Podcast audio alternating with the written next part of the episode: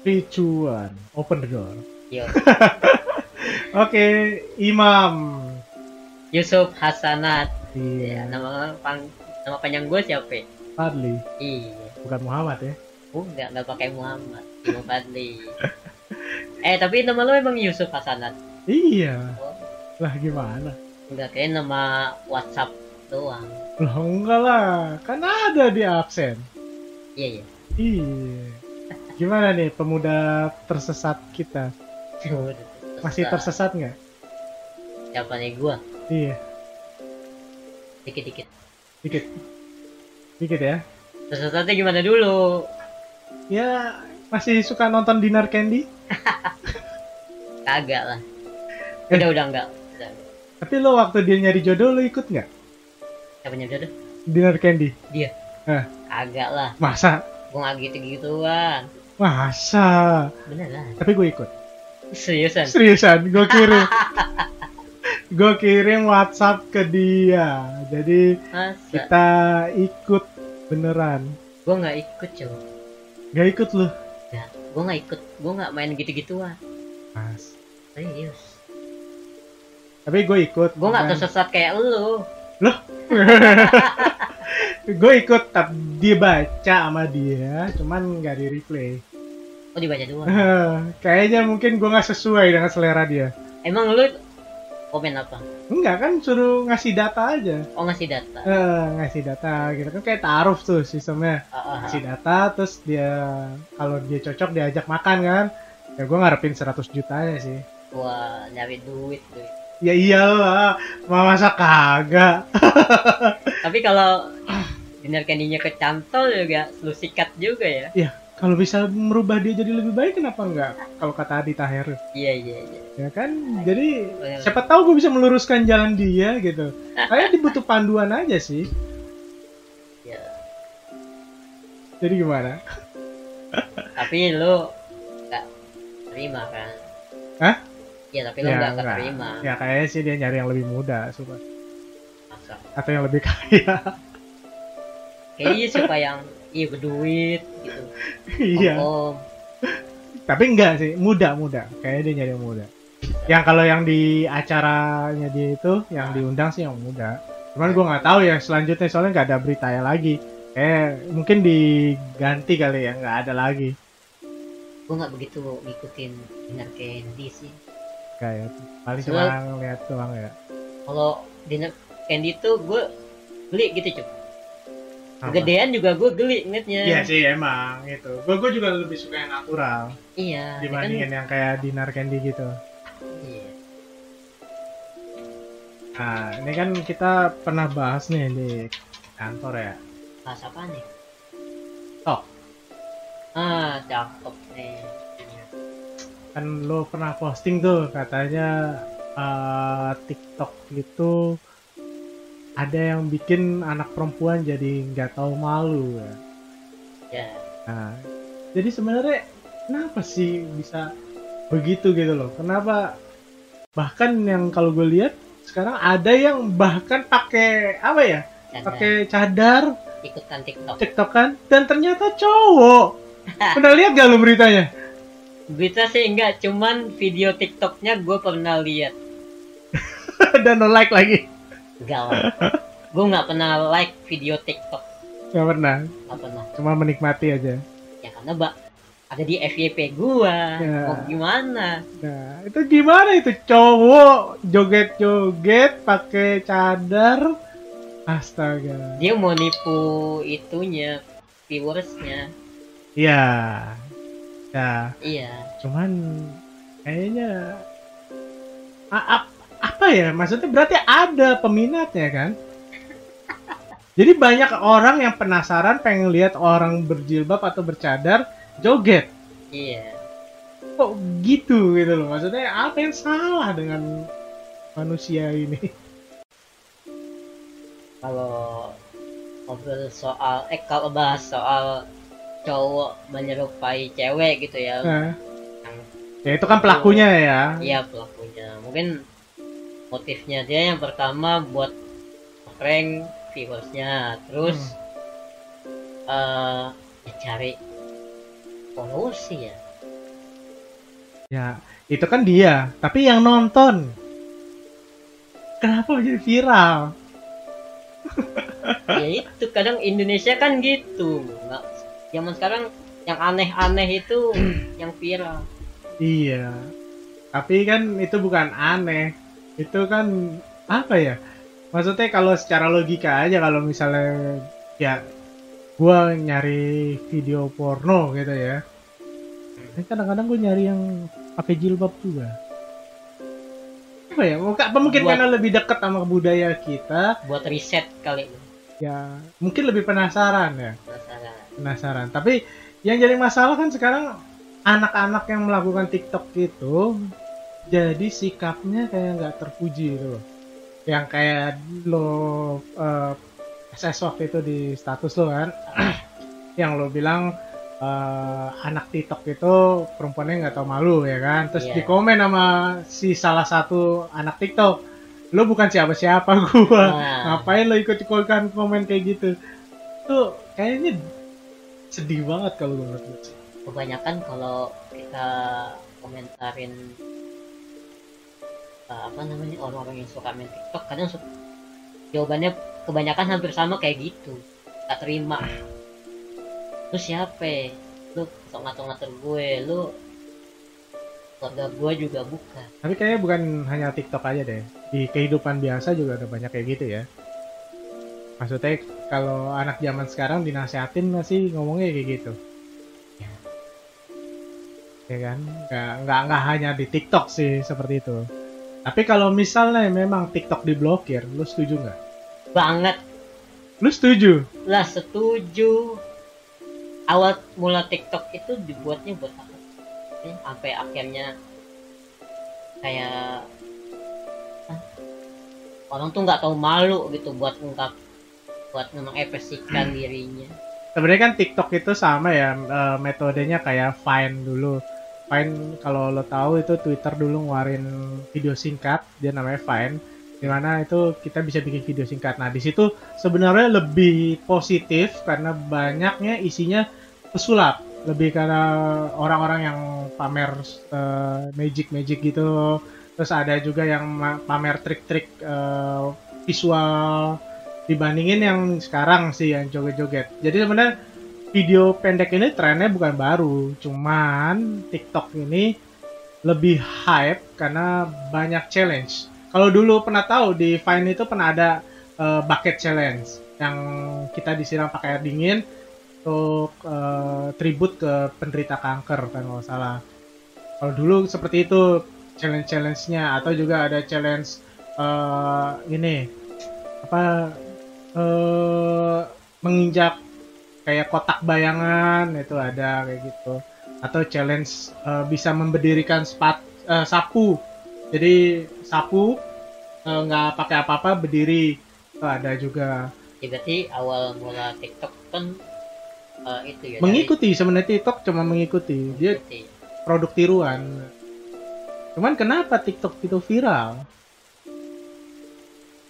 Dan bahkan gue gue lihat lu juga sebenarnya masih masih melihat video-videonya ya walaupun di platform lain kayak di Instagram atau di Facebook ya ya pasti Kalau- siapa sih yang nggak punya yang punya eh yang punya Instagram terus di FYP itu tuh nggak ada video-video TikTok pasti dia bak- masih ngeliat Nah, gue juga sendiri sekarang banyak ngeliat video TikTok, tapi di YouTube.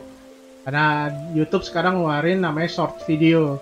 Jadi dia bisa video pendek dipamerin di YouTube. Nah, tapi video-video yang muncul di gua itu sesuai dengan eh, apa yang biasa gua tonton. Biasanya tentang reparasi handphone, eh, komputer, ataupun sulap. Jadi gua nggak ada yang ngedance ngedance atau apa gitu nggak ada jadi kalau di Instagram atau di Facebook sendiri kan kadang-kadang yang muncul random kan? Random dan bahkan ada yang mendekati porno kan? Iya. Kayak itu kayaknya kalau kalau sebenarnya gue menurut gue ya kalau kalau lo kan bilang setuju kalau dihapus gitu Iya. kan?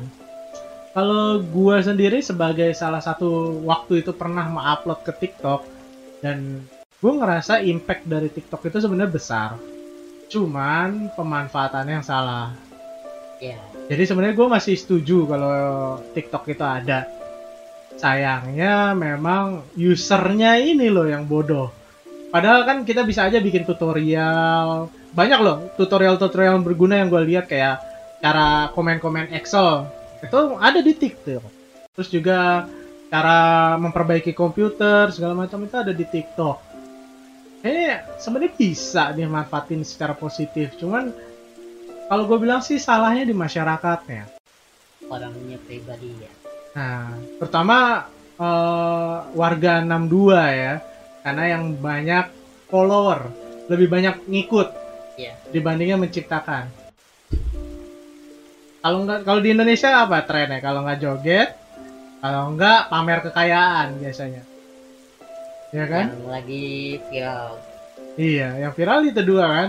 Padahal kan bisa aja dia sulap di situ atau tutorial atau review produk. Gua karena gua waktu itu nge-review produk. Tapi ya memang sih eh, gua nggak seviral itu.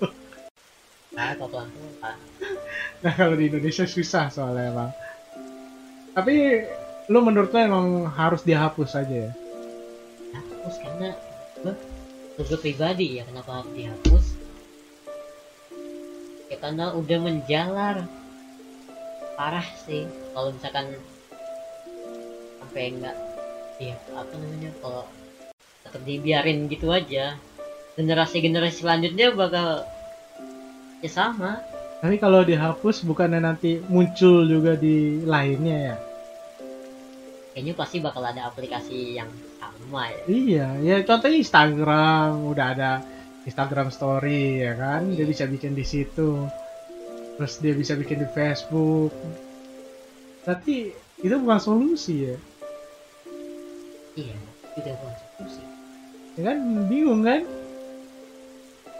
ngedidiknya sih dari dari apa namanya dari kecil apa didikannya lah ah, mungkin ya sama lingkungan juga pergaulan lah Nah, bahas nih eh, konten-konten kayak gitu di TikTok ya. Kan kemarin kita baru habis bulan puasa nih. iya Sebenarnya boleh nggak sih kalau kita buka puasa sambil ngeliat video TikTok? di eh, batal Membatalkan puasa. membatalkan Ya kan kita melihat video-video kayak gitu kan batal ah atau pahala berkurang kan. iya Nah ini kan pas beduk wah maghrib nih. Oke lah gue buka TikTok. iya tetap batal lu membatalkan puasa tapi nggak mendapatkan eh, kesempurnaan puasa tuh dalam sehari karena yang dianjurkan untuk membatalkan puasa atau buka puasa kan eh apa namanya Air putih. makan Air putih boleh. Hah? Air putih kan? iya. Nah kalau nggak misalnya lagi nggak ada apa-apa, nggak mungkin masa air putih aja kagak ada? Ya kan? Kondisinya kalau yang gue ceritain waktu itu, gue lagi di warnet kan, maghrib nggak ada air, nggak ada makanan, ya pasti ada lah. Ya kan nggak ada waktu orang itu. males kalau gitu. Emang otaknya udah kacau. Iya namanya juga tersesat ya nggak. selesai Nah, nah ini nih ngomongin pemuda tersesat nih, ini agak berat nih. Habib Jafar katanya sih ah. wah gua belum dapet pokoknya kata siapa nih Ya kan di berita, di gosip. Tapi sih kalau menurut gue sih wajar ya karena dia Iran keturunannya ya kan. Dan di kuliahnya juga katanya sih yang menganut paham Syiah. Nah, kalau lu sendiri sama Syiah itu gimana sih? Pendapat Syiah. lu? Nah, kalau yang gua tahu si ah, karena secara akidah agama juga agak berbeda kan. menyimpang Menyimpang karena dia menganggap Nabi Muhammad itu bukan nabi terakhir. ya Ada nabi-nabi nabi setelah Muhammad. itu salah satunya udah menyimpang Iya. iya Tapi kan pengajaran mereka mirip kan? mirip cuman Ya lu, lu, lu sebagai bukan orang yang paham ya, tapi sebagai orang yang lebih banyak mengetahui ya. iya ini, ini berat banget gue tahu bahasan ya. Jadi disclaimer aja. iya sih apa isi ah yang gue tahu gue juga deng cuman dengar dari orang-orang yang paham ya pokoknya intinya dia kan bawa jamaah ya ajarannya beda sama makanya dia itu menyen- menyendiri Menyendiri. tertutup Oh gitu. Ya kan yang gua tahu mereka sholat pun di masjid itu ya kan. Daerah Kalimalang itu ada masjid. Ya, jadi orang lain kalaupun sholat di situ harus dibikin Iya. sampai segitunya gitu. Tapi gua nggak ngerti juga sih kenapa begitu. gue nggak gitu apa ya tahu banget kita sih tapi, Tapi- Lo pernah nggak ikut-ikut agama sesat? Ini jujur-jujuran ya. Nggak. Pernah nggak lo? Kan dulu sempet ada trennya tuh member get member di agama sesat tuh.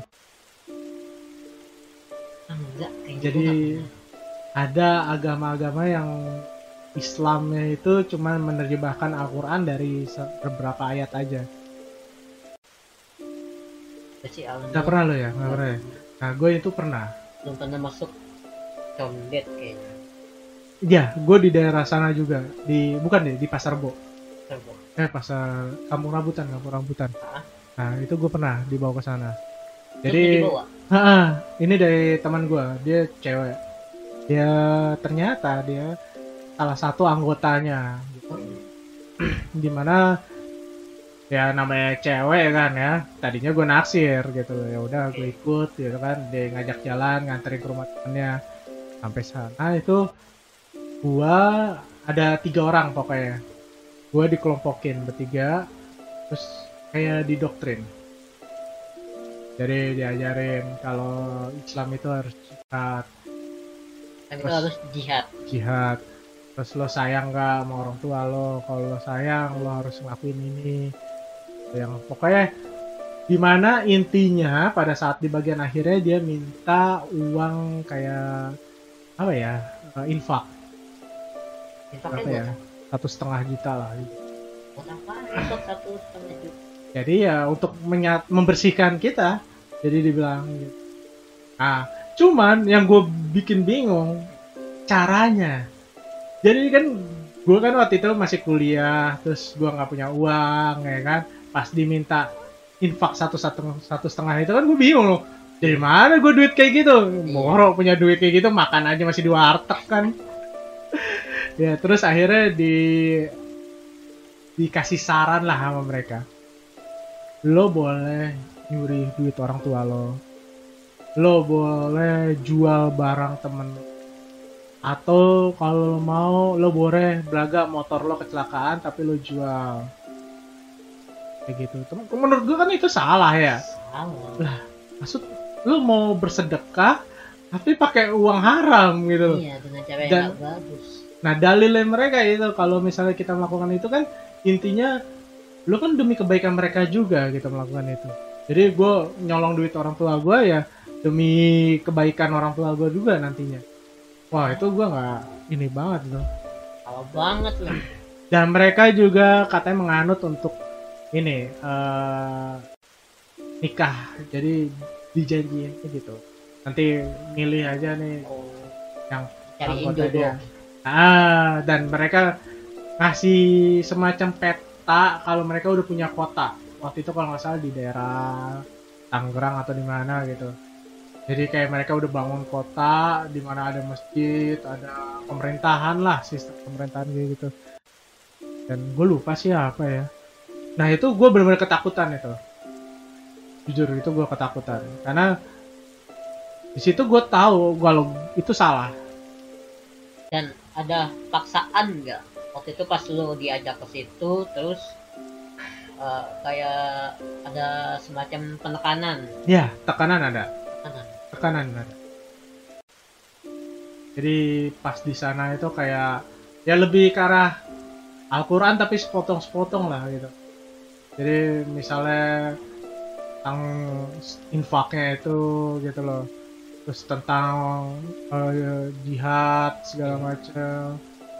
Kayak gitu. Jadi gue nggak tahu ya zaman sekarang masih ada kayak gitu apa nggak. Karena itu kan dulu juga banyak yang ditangkap tangkepin yang kayak gitu kan. Karena kelompok-kelompok nggak jelas. Iya. Bilangnya pengajian tapi nggak ada ngaji sama sekali. Jadi kalau di sana pun gue sebenarnya sampai tiga hari. Jadi pulang balik lagi besokannya. Karena tadinya gue pikir ya mungkin eh, ini salah satu perkumpulan muslim gitu, beneran gitu ya kan. Cuman di sana nggak ada sholat itu apa, ada apa? ngaji. Organisasi atau? Ya kalau dibilang mereka mah pemerintahan. Mereka pengen mendirikan negara Islam. Kayak semacam ya kayak dulu negara Islam Nusantara lah ya itu itu parah banget sih. Itu pengalaman gue sih yang yang sampai sekarang gue belum cerita ke siapa-siapa. Nah terus pada akhirnya lu sadar keluar dari eh, tempat itulah. karena gue tahu pada saat itu yang bisa ngejawab pertanyaan gue bukan orang lain tapi gue Al-Quran. Jadi kan mereka ngambil sepotong tuh ayat Al-Quran ya kan? Gue bingung dong bener nggak nih sebenarnya kayak gitu ya kan akhirnya gue baca Al-Qurannya beneran yang artinya gitu kan. Loh kok kayaknya artinya kayak dipaksain sama mereka. Jadi nggak sesuai dengan arti keseluruhan ayat itu gitu loh. Kalau mereka bicarain Al-Baqarah tapi ngambilnya cuma ayat ini aja. Nah itu gue merasa makin ragu tuh. Akhirnya di situ gue bilang gue sakit. Gue nggak bisa ikut lagi ke sana. Jadi gue bilang gue sakit terus adalah seminggu dua minggu terus mereka hubungin gue lagi tanya gimana kabar gitu gitu jadi waktu gue nggak bisa nyanggupin nyetor duit dia bilang ya oke lo nggak usah ngasih eh, infak cuman lo cari orang tiga orang. Nah gue disuruh bawa tiga orang lagi. Dia ada berapa? Apa namanya? Peser yang gabung sekarang ada berapa? gue nggak tahu tapi pas gue ke sana itu lebih banyak cewek. Dan gue nggak tahu itu kayak cewek lebih gampang terhasut kayak. Cewek-cewek yang bercadar? Enggak, nggak nggak. Mereka jilbab aja biasa. Gua biasa aja. iya. Cuman cari nggak juga sih. Enggak enggak karena masih muda-muda kan. Gampang ini ya. iya. Pakai gampang ke doktrin. Ah, dan setahu gua eh, teman gue sendiri itu sampai nipu orang tuanya.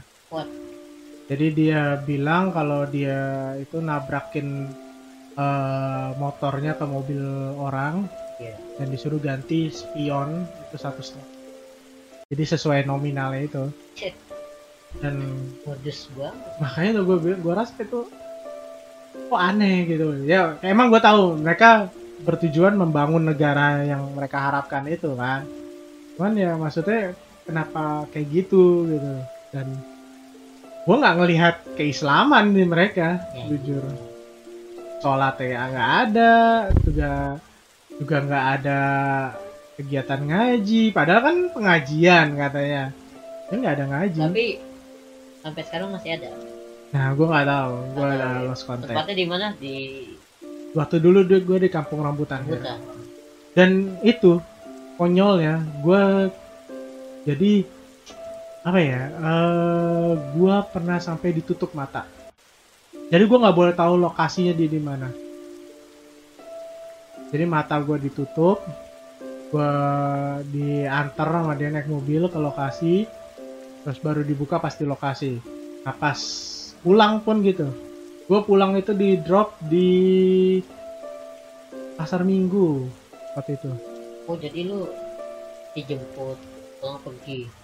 dijemput di kampung rambutan Ya, ya jadi kayak kalau mau sana tuh kudu dijemput gitu. iya jadi gue juga nggak tahu lokasi pastinya di mana cuman gue tahu kalau tuh sesat sih Benar sesat. Itu benar-benar tersesat itu Sesat. bukan pemuda tersesat tapi tersesat sekali Iya. kayak aneh kayak gitu. tapi lu nggak pernah ngalamin kayak gitu padahal kan lu daerah condet deket banget ya pernah.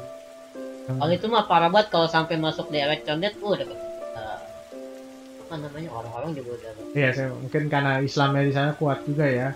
Dan dia sengaja kayaknya nyari mahasiswa sih. Karena setahu gua mereka pernah bikin seminar di kampus-kampus. Kan ada Berani dia ya udah apalah. bisa. Ini apa? Bikin seminar gitu di kampus. Nah iya bisa. Dan itu Dulu kan kayaknya gampang ya kalau nyawa gedung atau kalau mau masuk organisasi yang kan biasa-biasa aja. Semenjak itu gue jadi agak takut sih ngikut organisasi-organisasi kayak gitu. Alhamdulillah sih organisasi gua tuh lu kan tahu ya ya kan lo lokal kan, masjid di lokasi lo. ya. Hmm. Eh, tinggal kembang kembang. Dulu tuh kan dulu ya apa namanya? Organisasi gua tuh di daerah Condet orang tuh pada kenal semua. Ini bukannya eh, nggak tahu gimana. Nggak beneran awal kenapa bisa nama organisasi gua besar itu karena awalnya dari acara tahun baru Hijriah tahun baru Islam 10 Muharram Nah, Hmm. jadi tiap eh, tahun baru Hijriah itu kita pasti ngadain acara apa lomba-lomba festival gitu namanya festival Muharram Hmm. itu skalanya besar gitu sampai ke sampai Jabodetabek lah tahu semua Tapi masjid lo gede ya? jadi Gede ya? Kan kalau gue lihat di foto lo cuman pojokan pojokan gitu gue nggak. gede gede pinggir jalan banget sih Oh. Iya. Kayak masjid yang patin nah, jalan gede gitu. ya. iya Tapi kan lo enak lokal dan orang-orangnya warga setempat. Lo tahu nggak mungkin lah ada penyusup-penyusup kayak gitu. iya makanya Ah, apa namanya eh, masjid di tempat gue itu sekarang udah jadi yayasan pegang orang eh, asli condet jadi kalau misalkan ada orang yang masuk dari mana kita nggak ta- kita kan kenal mau apa namanya mau gabung jadi ke dalam kepengurusan masjid gitu ya itu nggak nggak bisa seenaknya yang pernah datang ke masjid lo siapa aja? itu musafir doang Enggak ustadz ustadz. Uje uje pernah. Eh Ustadz Haikal Hasan. Pernah gua undang. Hmm, jangan dekat-dekat situ juga. iya ada orang condet Iya. Yang lain? Agim, Ustadz Arifin Ilham almarhum. Kalau gue di sini pernah ini apa Mama Dede. Jadi- eh iya Mama Dede juga pernah di rumah Nah, di Kalau gue bilang Mama Dede itu orang paling humble. Iya. Kalau pas datang ke sini gitu, dia itu apa ya? Berbeda dengan sosok eh, orang di atas lainnya ya. Ya gue bilang di atas ya, bukan soalnya bukan ustazah atau ustadz doang. iya. siapa pun kalau udah berasa di atas biasanya ada arogansi ya kan nah kalau si Mama Dede ini lebih ke arah merayat kalau menurut gua ya dari pengalaman dia datang ke sini dari pertama dia dibayar sangat murah banget. Iya. bahkan dia kadang-kadang rugi gitu loh. Misalnya lokasinya harus tempuhnya susah ya kan? Terus juga nasihat-nasihatnya itu lebih ke arah supaya orang itu nggak boros. Karena dia nggak suka banget itu kayak pengajian-pengajian yang bajunya seragam. Itu kan boros banget sebenarnya tuh ah di TV pada seragam semua. Maka itu dia dia selalu ngeledekin coy. Iya. Dia bilang ini baju seragam nih. Suaminya udah dibeliin baju. Kalau mama tuh pasti kalau nggak apa namanya datang ke pengajian atau ke tempat-tempat apa namanya taklim gitu ya. Pasti arisan. seragam. Sekalian arisan oh juga. seragaman bikin arisan Tujuannya arisannya itu buat bikin seragam. Mama Hmm. tuh gitu. Kebanyakan. tujuannya jadi bukan ngaji. Jadi kayak ini loh, main basis gitu ya. Hmm, Iya. Kayak macam gitulah. iya. Hmm. Jadi ya kalau menurut gue sih ya gitulah. Mama Dede termasuk ustazah yang bagus lah kalau menurut gue ya. Kan nasihat-nasihat. Ya walaupun ya mungkin dia juga bukan orang yang sempurna. Cuman ya nasihatnya bagus untuk diterima. Terus Habib Rizik gimana menurut? Ini kayak yang paling ini nih kontroversial nih kalau kita bahas di mana-mana. Iya ya, makin lama makin berat ya. Udah Pertanyaan. diputusin kan hukumannya, tapi hakimnya kayak meringankan hukumannya ya. Karena nggak seberat tuntutan jaksa. Sekarang mungkin. Aku kadang suka di ah, kasus kasusnya Hmm. kan sih kasusnya yang sampai sekarang sidangnya tuh nggak kelar-kelar Iya itu doang. se apa namanya seorang teroris pun sidangnya nggak bakal lama kayak gitu oh kayak mungkin bandar narkoba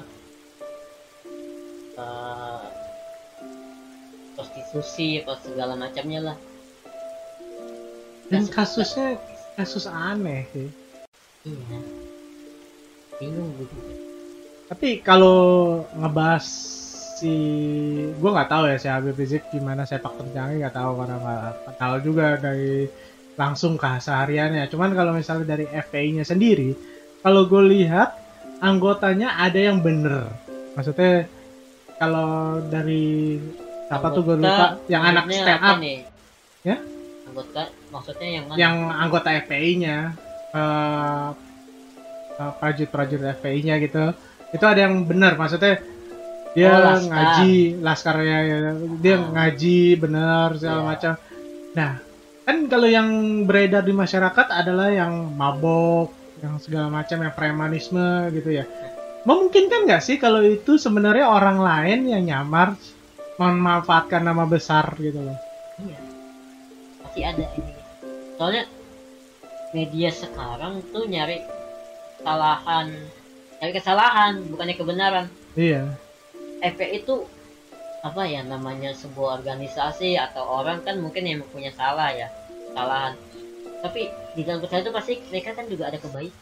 Hmm. Nanti kebaik kesalahannya doang yang diliput, Nah kan kalau kalau kita kalau kita ngelihat sebuah organisasi lain kan biasanya kalau misalnya ada masalah yang dipermasalahkan oknumnya. Misalnya kalau ada kasus eh, berantem atau ribut atau apa oknumnya yang disalahin, Iya. ya kan? Tapi kalau kalau si FPI kan enggak ini grupnya. Misalnya ada keributan atau apa, wah FPI ini gitu kan yang dibahas ya kan. Tapi kan gue kenapa nggak dibahas orangnya gitu loh kenapa harus nyari wah FPI-nya harus dibubarkan padahal kan kayak misalnya kasus penggerbekan warteg gitu ya kan kan oknum Oh, yang sweeping ya. Kalau Iya. pas lagi bulan puasa. nah terus ada ma- yang ngomong nih nggak tahu bener apa enggak katanya FPI itu nyita bir nyita ini tapi dipakai minum sendiri gimana kalau menurut gue itu malah gue rasa itu bukan orang FPI Iya, orang yang nyamar sih. Iya. Membuktikan suatu orang adalah anggota itu atau bukan nggak bisa kan? Ya sekarang ini aja. Menurut kacamata lu, FP itu? Kalau dari orang-orang yang benar-benar masuk ke dunianya ya, lebih ke arah ya ngaji sih ya. Kalau kayak yang gue dengar kan salah satunya ada si ini tuh siapa eh, stand up yang eh, ternyata dia mantan anggota FPI. Nah itu dia bilang kalau dia itu eh dulunya itu ya kerjanya cuman gaji, terus kalau misalnya ada panggilan ya cuman jagain rumah misalnya Habib. Atau status statnya Iya. gitu doang udah.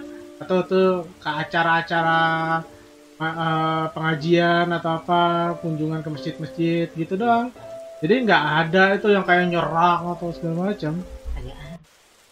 Ah itu gue bingung kan. Sebenarnya berarti kalau kayak gini fitnah ya ada ya? Iya. Dan Oh. Orang memanfaatkan namanya juga ada lagi zaman sekarang Nah kalau ngebahas misalnya FPI itu tuh anggotanya preman gitu. Sebenarnya kena anggota lain dari organisasi lain juga banyak yang terkenal preman. Ya gue nggak mau nyebut merek ya. Cuman di daerah Depok ini sendiri banyak banget. banyak ya Ya banyak yang dulu dulu terutama ya pada saat masih pemerintahan yang lama sering bikin ulah. Kalau sekarang sih lebih kenyang aja. sebenarnya kalau bahasa kayak ini Ngeri ngeri sedap. paling ngeri sedap gue juga Kalau di daerah lo sendiri gimana? Di daerah lo sendiri gimana? Menganggap FPI itu musuh atau kawan? biasa aja Nggak nggak. nggak malah bahkan pernah panggil Habib Rizik panggil FPI Oh gitu. Di masjid lo. nah deket-deket deket Oh, ngadain acara gitu. Ya kan Habib Rizik di kebagusan juga pernah. Yang waktu itu sampai tutup jalanan. iya Tuh gue deh pas berangkat kerja itu nggak bisa dilewat. Iya, kita serahin aja ya. Yang pasti kalau kebenaran pasti ada jalannya sih ya. Jadi berat kirim.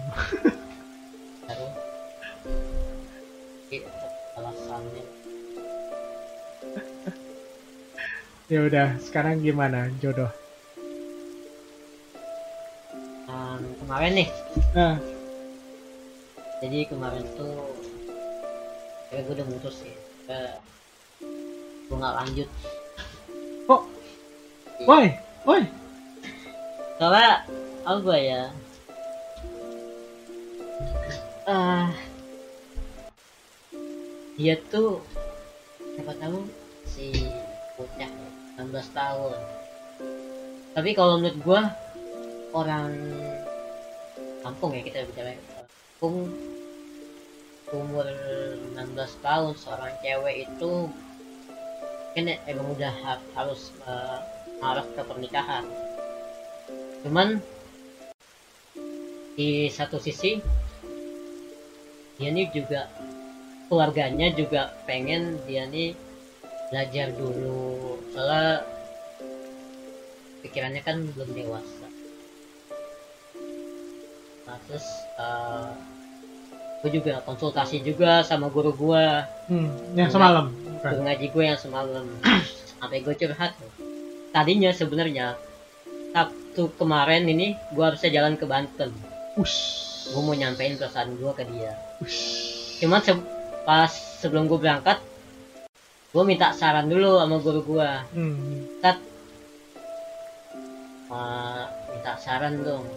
Gue jelasin dah tuh gue kenal sama seorang cewek dulu macam terus intinya saya mau ngungkapin perasaan saya ke dia. Rencananya besok mau ke Banten nih. Di di satu sisi dia mau mondok. Mau, mau pesantren. Gimana saat ya? Nah jawaban guru gua waktu itu disupport dulu aja bang. Biarin dia nuntut ilmu. Hmm, jangan eh kalau misalkan dia emang ditakdirin buat abang Insya Allah kok jodoh nggak ke mana kata guru gua gitu. Oh gitu ya ya. Tegowo sih. Oh jadi lo mundur, maksudnya lo ini bukan karena dianya. Bukan karena dianya.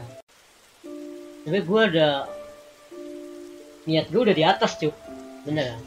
Bahkan teman gua aja bilang wah Imam sekarang gercep ya Iya. cepet banget Eh, kadang tuh gue kalau sama cewek takut ya Hmm. grogi gitu. ngobrol lah mulai untuk mulai ngobrol tapi kemarin itu gue ya udah mu- mungkin udah banyak dapat masukan dari sana sini ya jadi gue kayak udah buat apa namanya membuka obrolan sama seorang wanita. Misalkan di sini ikhtiar. Ya urusan nanti lu ditolak atau diterima belakangan yang penting lu udah ngungkapin apa yang lu eh, rasain gitu. kayak gitu. Jadi gue udah udah legowo sih ikhlas sih. Bukan ikhlas lah kan bukan dia mutusin. Ya masih bisa ngobrol. Maksudnya ya gue harus mencari lagi dari nol. Ya, ya. bagusnya gue tapi gue nggak begitu depresi sih. Ya tapi kalau misalnya dia pun mau ya mungkin nggak masalah kan? Wah gue malah gak berani. Takutnya itu malah jadi jelek buat guanya sendiri di, di mata keluarganya. Iya emang sih dia tuh sebenarnya niat mau mondok itu emang keinginan dari keluarganya bukan dari dirinya sendiri. Gue nggak mau ngerusak hubungan keluarganya. Untungnya gue ngomong dulu sama guru gue ya tapi kan belum tentu keluarganya nolak kan atau walaupun ada tanda-tanda? Tanda-tanda penolakan sih kalau kata gue ada. Ada. Cuman eh bukan ditolak ya apa namanya? Kayak harus nunggu oh itu dua atau tiga tahun lagi Alah, nggak pasti itu ya iya. Aku juga kan nggak mau apa namanya lama-lama. Makin lama gua nunggu lu tahu diri tapi kayaknya lo lebih jago ngomong cewek semenjak ada Yohana deh. Masa sih? Iya kan? Kayak lebih gampang ya gitu ngomong ke cewek ya. Enggak. Dulu waktu Maria nggak gitu. Oh gitu iya kan ya sama Seci nggak mungkin yang lu lihat kayak gitu ya Iya, jadi lebih relax gitu kan. Karena si Yohananya juga relax aja ngomongnya. iya Lebih santai ya. ya iya juga sih Ya sebenarnya sih salah sih. positif juga sih buat duanya gitu jadi nggak kayak canggung lagi sama Lu tau lah cara ngomong sama cewek gitu. Yang nggak usah dianggap mereka dewi yang harus dipuja-puji nggak. Kan mereka adalah wanita aja biasa. Temen lah. Kalau memang cocok ya jadi teman hidupnya. tapi kalau misalkan tadi lu bilang gua sekarang lebih eh santai Hmm. lebih berani timbang waktu gua sama Ria ya mungkin waktu sama Ria Ria tuh agak kayak ngebentengi dirinya. Nah, kayak jaga jarak lah Mam. beda sama si Yohana ini. Yohana kalau gua supel sih orangnya. Dia mau ngobrol sama siapa aja nih. Tanpa ngelihat apa namanya latar belakang itu orang. Iya. Gue juga apa namanya jadi enak juga ngobrol sama dianya Mindset lo harus diatur seperti itu juga. ya Jadi semua wanita itu nggak semuanya jaga dia jaga sikap lah ya. Memang ada beberapa yang suka jaga sikap, mungkin karena dia punya eh, kasih atau apa dia jadi harus jaga sikap. Cuman ya elunya jangan ikutan jaga sikap. Maksudnya lo, maksudnya biasa aja. tapi nggak satu waktu gue pernah coba buat ngobrol sama Ria gitu ya.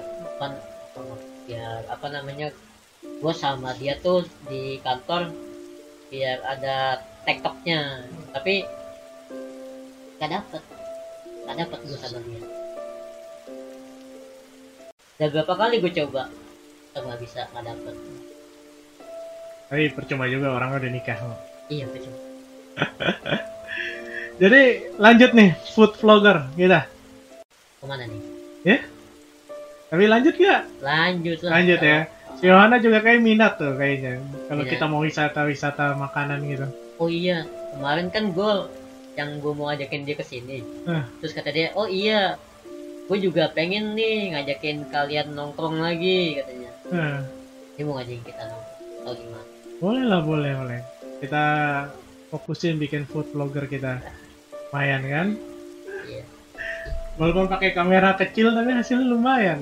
lumayan Eh, iya, foto-fotonya bagus. iya Jadi oke ya. Ada lagi mau disampaikan mungkin? Eh, Kesan dan kesan? apa nih Ya tentang apa aja. Tentang Ya. kemarin. kemarin ya? Kalau-. Enggak, enggak. Kalau menurut gua kemarin tuh ini ide lu ya kemarin. Enggak. Ide siapa? Eh, si Yohana sebenarnya. Oh iya. Eh, gue gue cuma ngegongin aja. Oh, jadi idenya dia. Awalnya sebenarnya gimana sih awal? Ini Ya awalnya dibilang kita eh, buka puasa bersama. katanya. Oh, pas lagi Ramadan tuh. Iya, tapi kan jadwalnya nggak ada yang masuk tuh. iya, Orang masuknya cuma berdua, berdua. nggak ada yang cocok lah jadwalnya. Iya, pas kemarin baru cocok. Pas lagi. Iya. Kayaknya jadinya kemarin tuh ya. Gue juga sebenarnya pas lo ngomong itu lo ajakin. Emang gak tahu gue juga nggak nggak niat mau Hmm. ikut. Tapi pas lo libur tuh, Ana terus kayak ngajakin gue terus, ayo. Iya. Gue bilang, gue males lah. Apaan sih emang yang bikin lu males katanya? Ya mungkin masalah waktunya, gue bilang. Nah, buat kan shift 3, otomatis kita habis makan, nggak mau pulang kan ngobrol Ya. dulu apa dulu. Terus kalinya pulang kita nggak tahu di jalan macet atau ya udah capek duluan. Kayak gitu. Tapi emang capek sih. Ya tapi Seru ya. apa ya gue ikut juga. Ya udah next kita ikut lagi lah ya. Nggak tobat kan? Hah? Nggak tobat kan? Obat, Iya. udah lah Kayak masih mau ikut-ikutan lagi ya. ikut lagi. Jadi kameramen tapi. tergantung waktunya waktunya pas sama kita ya kata juga yang mahal Oh, kita review ini aja kan nasi padang depan. Oke deh mam, sampai jumpa lagi di podcast selanjutnya ya. Ini bahasannya berat banget ya hari. iya Iya. Ya, mudah-mudahan ntar kita bisa lebih santai dan mungkin ada dinner candy di sini nanti mau ikutan. boleh boleh Oke ya. Iya. Oke sampai jumpa lagi ya. Bye.